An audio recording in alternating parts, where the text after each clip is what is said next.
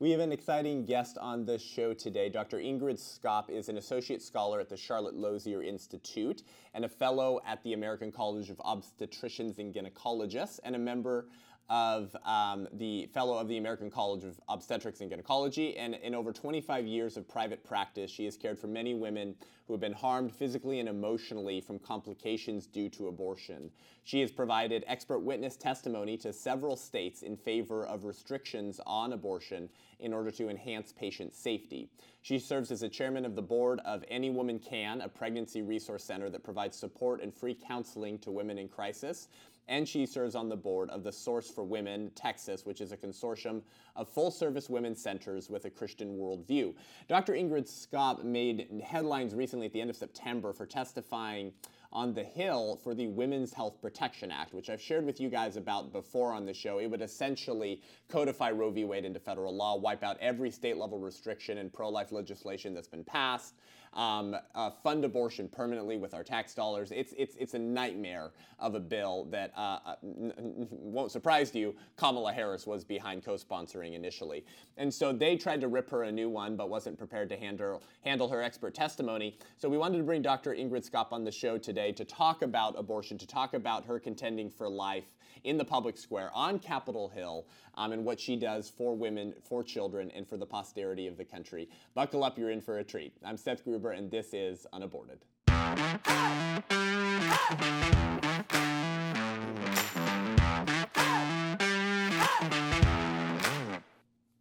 Dr. Ingrid, welcome to the show today. Thank you, Seth. I'm so glad to be here.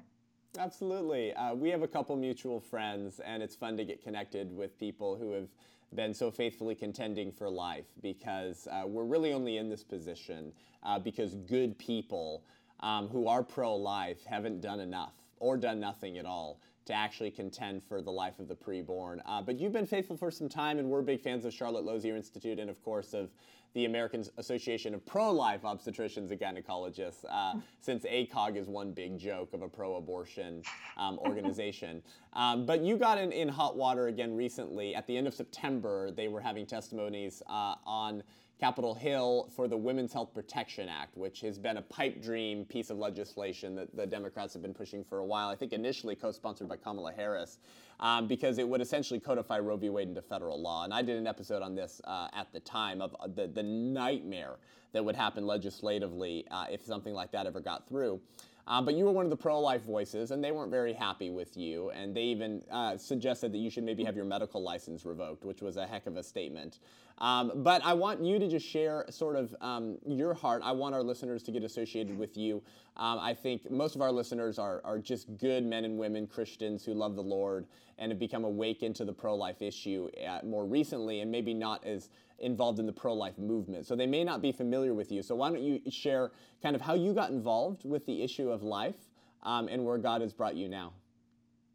It has been an amazing journey. Um, I was born into a very pro life family. In fact, I'm the oldest of six kids. There's 21 grandkids. My parents love children. And, and, and so I, I was raised in that environment. I became an obstetrician. And when I had my own three children, I sort of realized once again how amazing life was. Um, hmm. But I was I was perplexed because in the field of obstetrics and gynecology, it's not something that doctors talk about. Um, the reality is that women across the country know where to go for an abortion, and it's not their obstetrician.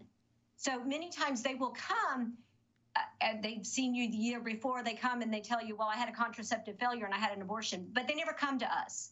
So most OB-GYNs are able to sit on the sidelines, not address the issue. Yeah. They believe, like so many people, that prior to Roe, there were thousands and thousands of septic abortions, which right. we know is not true. The numbers were right. just pulled out of thin air in order to um, legalize the procedure, and so they they don't take a stand, which to me I I find amazing. It's it's one of our patients. One we're not advocating for the Amen. life of one of our patients. That's right. And um, so as you can see, I'm I'm very outspoken about it. I've been wanting to get involved in the fight in a bigger way for a long time. I've written. I've been involved in some state level legislation. Um, but about a week before this hearing, when I got the invitation, I realized this was the opportunity to really jump into the fight.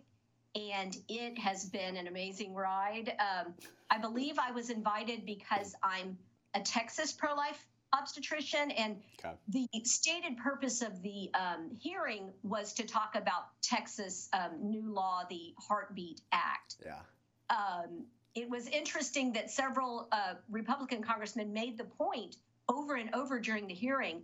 It's the House Oversight Committee. It's supposed to have oversight on the executive branch, but they've held no hearings on COVID. They've held no hearings on Afghanistan, on the border crisis, but they've actually held two or three hearings on Texas, and they have no jurisdiction over Texas. So uh, that's right. That was uh, that was that was quite an experience. That's right. Well, that's what I we always say to the listener of this show. What I always talk about, Dr. Ingrid, is that. Um, is that what the the public doesn't understand, what the church doesn't understand, is that abortion is actually the the high sacrament of secular progressivism, um, and they will unify to protect that alleged right more so than any other political priority. Uh, and so it doesn't surprise me at all that, that they've had multiple hearings on abortion because that really is the centerpiece of secular progressivism. And if they can't invert the right to life, their entire political project begins to fall apart, which then means anyone who opposes their regime and what they're focusing on is the greatest enemy, right? And, and that's why every chyron and headline um, when a Supreme Court seat opened up during the Trump administration was all about abortion, not about immigration, not about drug laws, not about transgender bathroom laws, about abortion. And so, of course, you're now a domestic terrorist, as am I, according apparently to to Merrick Garland, the disgruntled, pissed off uh, lawyer who was denied a seat on the Supreme Court, because I blasted my school board for the kooky, their kooky Planned Parenthood sex ed. And as we know now, parents who try to seek the good of their children at school boards are domestic terrorists. And so it's no surprise that they treated you in a similar way as well. Um, what was that like? Um, obviously, um, you've been contending for life for a while, but maybe not uh, like in a hearing uh, on the Hill. What was that like, and and what did you experience in terms of the energy in the room? To be perfectly honest, I feel like God had had me in His arms the entire time. I felt very prepared. Um, with my knowledge. I, I knew what I wanted to say. I was I was the only pro-life witness, by the way, and there were quite a few wow. that were there to talk about their abortions and and um, those experiences. But um, um, I had five minutes to, to say very quickly what I wanted to say. But then there was about four hours of additional questioning by the committee members. Probably at least half of that was directed at me. Some of it was um, trying to get more information out there um, by the Republicans. Um, but a lot of it was directed at me personally in, in a threatening way. Uh, there, my daughter was brought up in conversation in the context of um, what would I do if she was raped um, and was pregnant. Um, I was called a racist at least a half a dozen times because no. I pointed out the the inconvenient fact that we have now killed more black babies than were than black people were alive at the time of the civil rights movement. I just That's want right. these babies to have a chance to be born the the black community unfortunately has a an abortion rate over three times as high as the white community. There's a very much a eugenic component to the pr- push for abortions that's almost never talked about. Um, so it was it was interesting, but I I felt comfortable. I made it through the hearing. Uh, had to hop on a plane um, and leave early. But to tell you the truth, I have not gone back and revisited it. I have not looked at it again. I I'm, uh, I'm just going to keep on moving. Um, unfortunately, there's been quite a bit of pushback to my own personal private practice. Um, yep. And that was uh, maybe expected, but I'm in a group of 20 something doctors, and there's been pushback against them. And they weren't even, it was my personal opinion. It, but I think right. it just goes to show how angry people are at the thought yep. that they're not going to be able to keep the sacrament potentially right. much longer. That's right that reminds me, Dr. Ingrid, of one of the uh, the terms in the lexicon of the left, or phrases rather, is silence is violence. Do you remember that one? Uh, so if you weren't speaking out against what the left calls systemic racism, um, and they call then they call the, the, the white people who they call racist, but who call themselves racist and therefore partner with BLM, they call those people allies. But then if you don't uh, speak their words and recite their liturgy, they say, well, silence is violence, which is actually a strange progressive um, inversion of a, of, of, of, a more Christian conservative uh, term. And, but Dietrich Bonhoeffer famously said that uh, silence in the face of evil is itself evil. Not to speak is to speak, not to act is to act. They're, they're saying a similar thing, but with an entirely sort of different set of, of political philosophies and, and ideologies that undergird that statement. And so, and so it goes back to how they're treating the members of your committee or the, of your gathering of doctors is that they weren't even there. But if they're not speaking out against you and calling you a racist because don't you know pro life laws disproportionately hurt black women, so it's really the pro lifers who are racist, then if Dr. Ingrid's friends aren't calling her a racist and telling her to shut up and repent uh, and, and, and join the religion of secular progressivism, then silence is violence and they have to be held accountable as well. And this is why the church and pro lifers need to start fighting harder with a sense of urgency because the left has been doing that so long. And if we don't meet them with the same level of intensity, um, we will lose this war and more unborn children will be killed. Um, but you have a level of moral and spiritual clarity that is unfortunately lost on most pulpits today who don't understand what time it is. Um, but of course, the left was infuriate, infuriated uh, with you because you came so well repaired. There was a Yahoo News piece, uh, and the, the headline here was An abortion provider shut down an anti choice OBGYN, that's you, for quote, spreading medical misinformation at a House oversight hearing. Uh, and there were a bunch of pieces like this. So um, I want to dive into some of this. Um, Dr. Ghazaleh Moayedi from Texas, she's an, an abortion provider in Texas, uh, told you that you could lose your board certification during the hearing for spreading medical misinformation. Um, now, anytime that the left uses the word uh, science or, or, or, medical information, you should immediately be skeptical about whether that's true or not because they say that unborn babies are not humans and they're not persons and that boys can be girls and girls can be boys.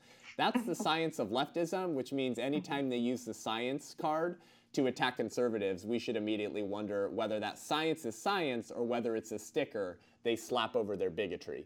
So take us through that um, conversation and inter- interaction where where your statement, your opening statement, was was being attacked as communicating medical inf- misinformation, and maybe you should have your license revoked. What was the content of that conversation? So that was in um, uh, the context of discussing medical abortion. And um, your listeners may not know, but medical abortion is being heavily promoted to women. And in fact, the FDA is um, has temporarily, because of the COVID pandemic, removed the in-person restrictions that have governed it for 20 years. Um, and they're considering next month, well, in December, taking away the restrictions entirely. That means that no doctor ever lays a hand on the woman. That no one does an ultrasound to see how far along she is to make sure right. she's right about how how advanced her pregnancy is no one makes sure the pregnancy is in the uterus. No one rules out an ectopic pregnancy. Right. medical abortion pills don't work on ectopic pregnancies. They can rupture and women have died. Um, they don't check to see if they have an rh negative status where they need a rhogam shot to prevent future wow. pregnancy complications. Um, they they just want to be able to pro- provide it by telemedicine, by um, mail order, because it's going right. to further their agenda of killing babies, but it's not going to make it safe for women. We call it a chemical coat hanger. Right, so. Right. In that context, we were discussing medical abortion, and I quoted to her some um, statistics out of the Norwegian countries, the Scandinavian countries. They have single payer health care, they have excellent record keeping. And when you look at their data, you discover that one out of five women who have a medical abortions have complications. And yeah, um, many of those women, one out of 20 at least, need surgery to complete the wow. abortion. So here they are, they're using a pandemic where they say we can't overwhelm the health system. So let's just send these pills in the mail to women. And um, like that's not going to create complications and overwhelm the health system when women yeah. are coming into emergency rooms hemorrhaging. So that's what, so she made the point that it's so safe. And of course, that's based on Planned Parenthood's data. They look right. at their own charts and they go, oh, well, look, we don't have many report, complications reported. Well, you know why? Because they show up in my emergency room. That's right. That's go right, back right. to the abortion provider who didn't tell them that they were going to have a complication. So, so the data in the United States is very flawed. Um, I made that point to her. and she made the point to me that the American Board of OBGYN would would take my board certification. Um, and it is true that there's the American College of Obstetrics and Gynecology and the American Board, um, although they're not the same organization, they both have the same very pro-choice ideology, yeah. and they do put pressure on their members not to speak, not yeah. not you know to just y'all, y'all y'all just stay in the sidelines and don't get engaged in this issue. Later in the discussion, um, when we were talking about the maternal mortality of Black women and I, I'm very interested in this topic because I think there's a lot of things that play into it. I think that obviously poverty is a huge factor, but part of the reason that so many Black women lived in impoverished lives is that the men who impregnated them are nowhere to be seen. Their unmarried childbirth rate is 67%. So two out of three of them do not have a supportive partner. And so I was mentioning various things that could factor in. There are genetic things. Some of the, you know, hypertension, uh, diabetes, obesity. Some of those are related to poverty, so there's a lot of overlap. But when I told, when I mentioned this, she said, no, that's not true. There are no genetic differences, which is like medical school 101 that yes, there are genetic differences.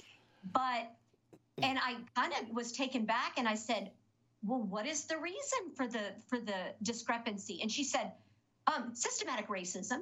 Yeah, there it is. well, if we're gonna, if I'm gonna get reported to the board for for my disinformation, then I, you know, I'll be happy to let them know about that little statement as well. Because I don't yeah, think yeah, there's yeah. anything to back that. But uh, yeah. Anyway, it was it was an interesting uh, back and forth. But um, yeah. I think she was not expecting me to have as much data at my fingertips right. as I did, and and she wasn't really sure how to respond to that. Probably. Yeah, yeah, that's right. Well, because if if if the um, discrepancies can be um, explained by multiple factors, then they can't um, myopically assert that it's simply because of systemic racism.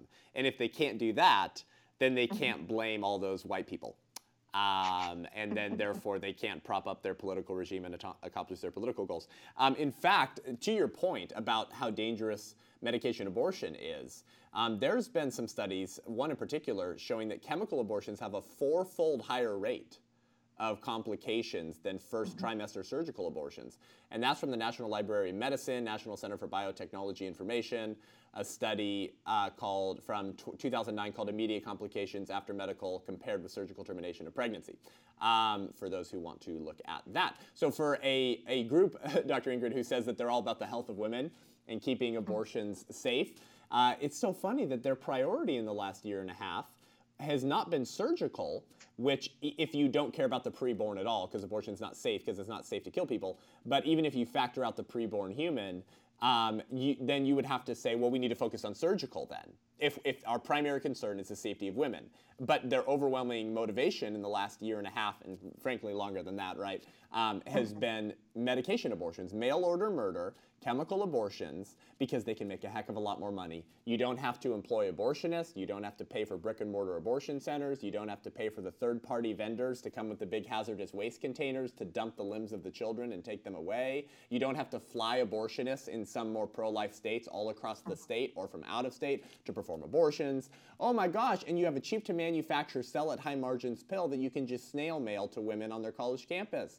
I mean, obviously, the priority here is not health or safety, even for pro-choicers, it's just money. So shocker, the woman, the women who they say they exist to serve also becomes a sacrifice, like the preborn child, mm-hmm. um, on the altar of abortion access. But Dr. Ingrid, can you talk a little bit about this? We've talked about this on our show before with Dr. Brent Bowles, who's a good friend of the show and serves as the medical director for Heartbeat International and uh, delivered babies for over 30 years. Um, he's an OB/GYN as well and also a, a part of APLOG. But we've talked about this claim that the left makes that abortion is actually safer than childbirth. In fact, they point to one study in particular and they say, Dr. Ingrid, look at this study. Uh, abortion is 14 times safer than childbirth. 14 times safer. And so, if you really care about women, uh, I guess what's the rational conclusion you'd come away with? Always get an abortion. Always, because it's, it's safer. It's a, and you have this. Planned Parenthood black community tweet from a few years ago that said, that said um, scary stats. It said scary stats. It, it is statistically safer for a black woman to get an abortion in America uh, than to give birth. Um, that firstly, that sounds a little bit systemically mm-hmm. racist to me, Dr. Ingrid. Mm-hmm. But um, can you walk through the data and unpack this claim for our listeners? Because we're hearing yeah. this a lot right now with Texas, right, and with and with with Dobbs versus Jackson with the Supreme Court. The the, the way the one of the primary arguments they're unifying and making, um, and I think they're doing it because they know that they can get more moderates on board uh, with supporting their regime because that argument mm-hmm. appeals more to moderates um, is that well it's safer so I, I, yeah i don't want to hurt women by forcing them to give birth uh, help us unpack this yeah, the the study, um, the one of the lead authors used to be he's a he's a very outspoken abortionist, and he used to be the head of the CDC surveillance division of abortion related mortality. Grimes. Grimes. He knows how bad the data is because he used to manage it for the CDC. So, long story short, death certificates do not usually record the abortion, even if the abortion led to the death. And there's many reasons. Primarily, women are not usually cared for by the abortionist when they have a complication. They go to a right. hospital and they're cared for by another doctor who may be unaware of the abortion. Right. They may be ideologically disposed to leave it off because it is such a political subject. Right. Um, and even in terms of um, maternal mortality of women at term, we know that we don't even pick up 50% of those on death certificates. Um, mm. The um, the Finnish studies that we referenced earlier, um, they've done mortality studies, and what they found is that 94% of abortion-related deaths there, and the way they were able to detect them is they knew every woman who died, and they knew every every woman who had an abortion, so they were able to link the link the records. Right. 94% of them were not documented on the death certificate. So even in a country with great record keeping, 19 wow. out of 20 are missed. So who knows how many we miss here? So that's number one problem. We have no idea how many deaths are related to abortion. Number two is that they actually um, used two different denominators. The abortion related deaths were related to 100,000 legal abortions. The maternal mortality deaths were related to 100,000 live births. They didn't even use the same denominator. So, how you can say 14 times safer when you're comparing apples and oranges beats right. me. Yeah, yeah. Um, and um, there's just there's so many ways that abortion can lead to a death and i think a big topic that we have no way of unpacking is mental health okay so mm. a hmm. woman say she's coerced into abortion say she's coerced into an abortion at 22 weeks because that happens right. relationships change she tried to hide it from her parents they um, you know found out and, and took her down to an abortion clinic the cdc's own data tells us that that woman's risk of dying from the abortion is 76 times higher than if she'd had an abortion at eight weeks. So we know that those late dismemberment, wow. blind procedures are very, very dangerous for women. Right.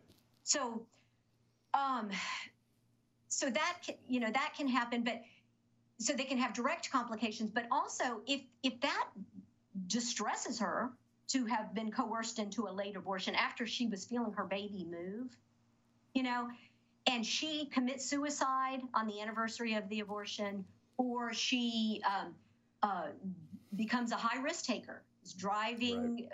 while drunk, is um, uh, you know dabbles in drugs, overdoses. None of those things get picked up. But I think if you look at the story, you can acknowledge that abortion may have led to that woman's death, but we have no way of, of knowing that. Oh, right, right. Yeah. And additionally, abortions can lead to death in a subsequent pregnancy. So, one of the things that we yeah. do know about surgical abortions and any kind of surgical instrumentation is it can lead to an abnormal um, adherent placenta the next time around. So, the next time when she has mm. a baby once, maybe it's a placenta previa lying over her cervix, or maybe it's grown into the uterus. That's called a accreta. Or maybe it's not well attached and it separates prematurely. That's called a, a placenta um, abruption. Any wow. of those things can lead to the mother's death. No one's ever going to relate that to the abortion. Wow. Um, right, right. Preterm labor, there's good data that women who have abortions are at a higher risk to deliver a baby early the next time. Yeah. When a woman comes to me and she's 22 weeks and she's got ruptured membranes and she's in preterm labor and I'm trying to save her baby, the interventions I give her may increase her risk of mortality. The medications are toxic. The risk of infection, um, if she's ruptured her membranes, so there's so many ways that abortion can lead to a woman's death that we have no way of calculating. Wow. Um, so anyway, so that study is just purely for political purposes. It's clear. Um, just like the five to ten thousand women dying yearly before Roe is just Yeah. pure made up out of the air in order to um, uh, Yeah. advance a political agenda. Yeah, that's right. Yeah, and Dr. Bernard Nathanson admitted that in his book "Aborting Mhm. America" that he just made up those figures. So yeah, so not only then um, is are the CDC and these institutions getting this data on maternal mortality from the abortion centers and the abortionist, um, who the woman is not returning to to report complications.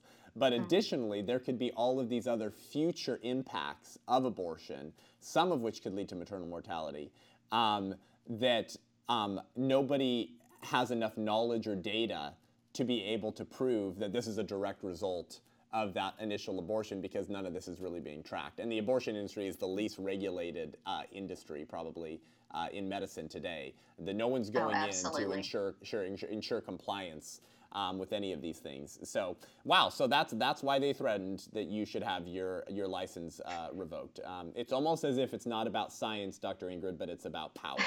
Uh, would, would you look at that?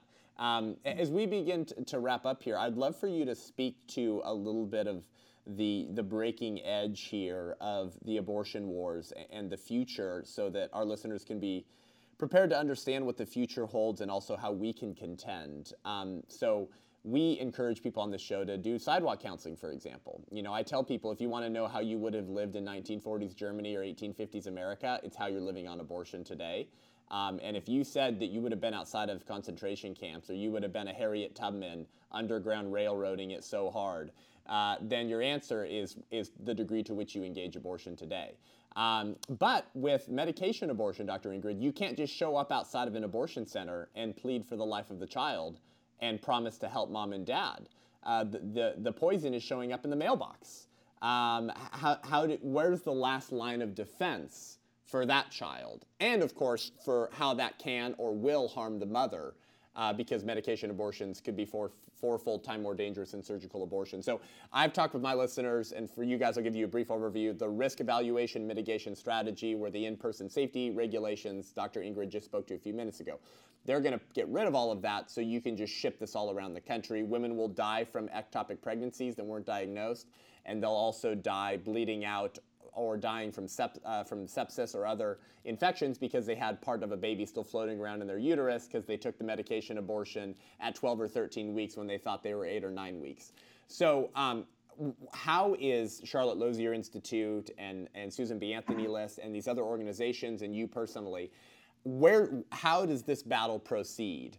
Um, beyond simply just the church waking up and getting godly men and women elected to, to get rid of these federal bureaucracies and, and, and end abortion.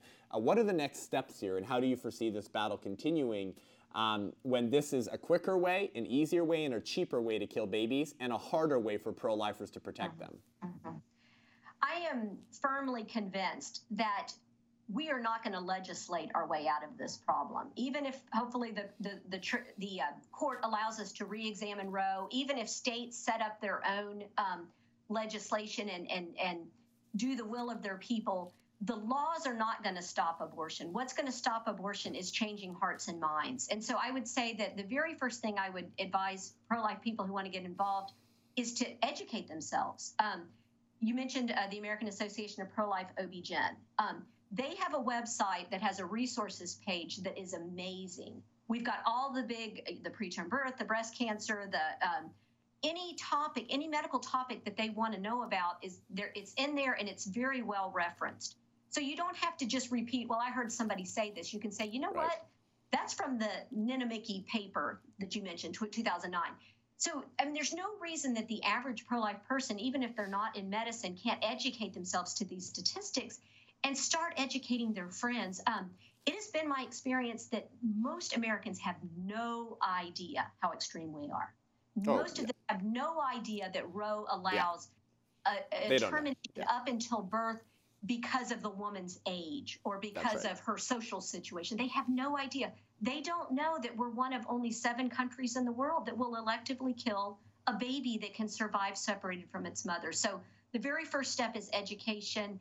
Certainly, um, you know, electing good people is important. And I think the states, as far as the medical um, abortion supervision goes, I think the states are going to have to start regulating that. If the FDA is not going to help and if the federal government doesn't care, the states right. are going to have to set up restrictions and say, you know what, you can't do that in our state. You can't mail yeah. those pills into our state. And I believe there's about 10 states already that have legislation on the books, and there's more that are looking at it. So that's going to be important. Um, you mentioned the church. The church doesn't realize that half of the women in abortion clinics come out of the church. I mean, this is not an issue that is that is independent of us. And there's women in the pews hurting because they've had abortion. There's men in the pews that are hurting because they talked a woman into an abortion.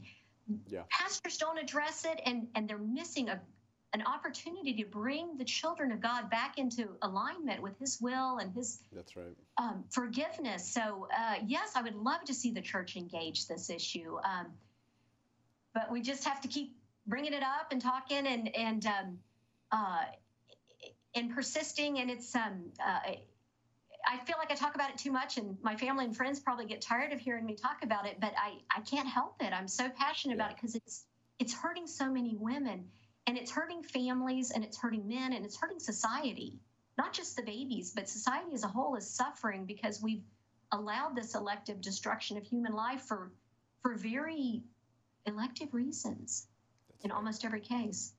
That's right. Mm. And we've become apathetic to it.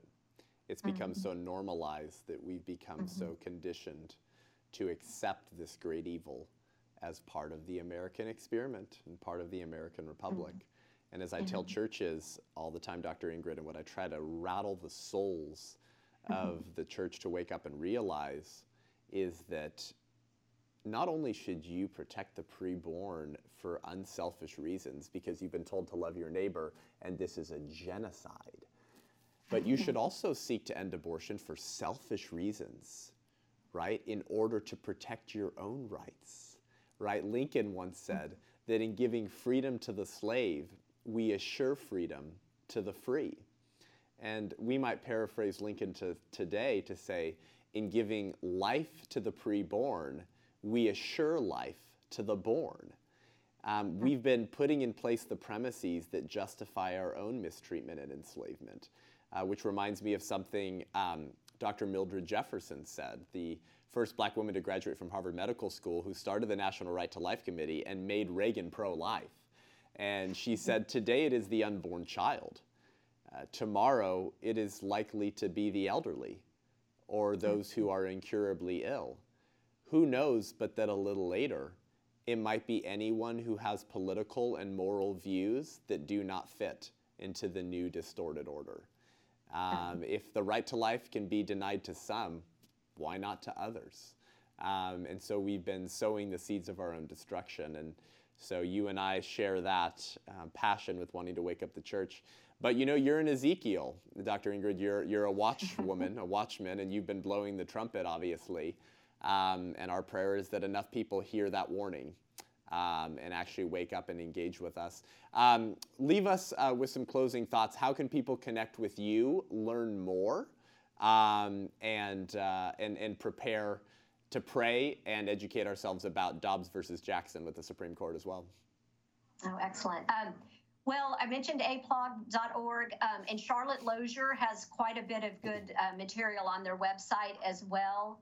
Um, I would say that you can Google me, but I won't even Google myself because right now there's a lot of, there's a lot of venom direct, uh, directed at me. don't, don't Google me, but but go to one of those two organizations, and uh, I think you'll, you you'll, you'll really be able to educate yourself. Um, uh, get involved in a in a um, pregnancy resource center near you. I mean. It, the way that we're going to stop this is by coming alongside these women in crisis. Um, I'm involved in an organization that is full women's health it's it, it wants to compete with Planned Parenthood in the state of Texas. Right now, Wonderful. we're just four clinics, but we hope to be What's 25 the name?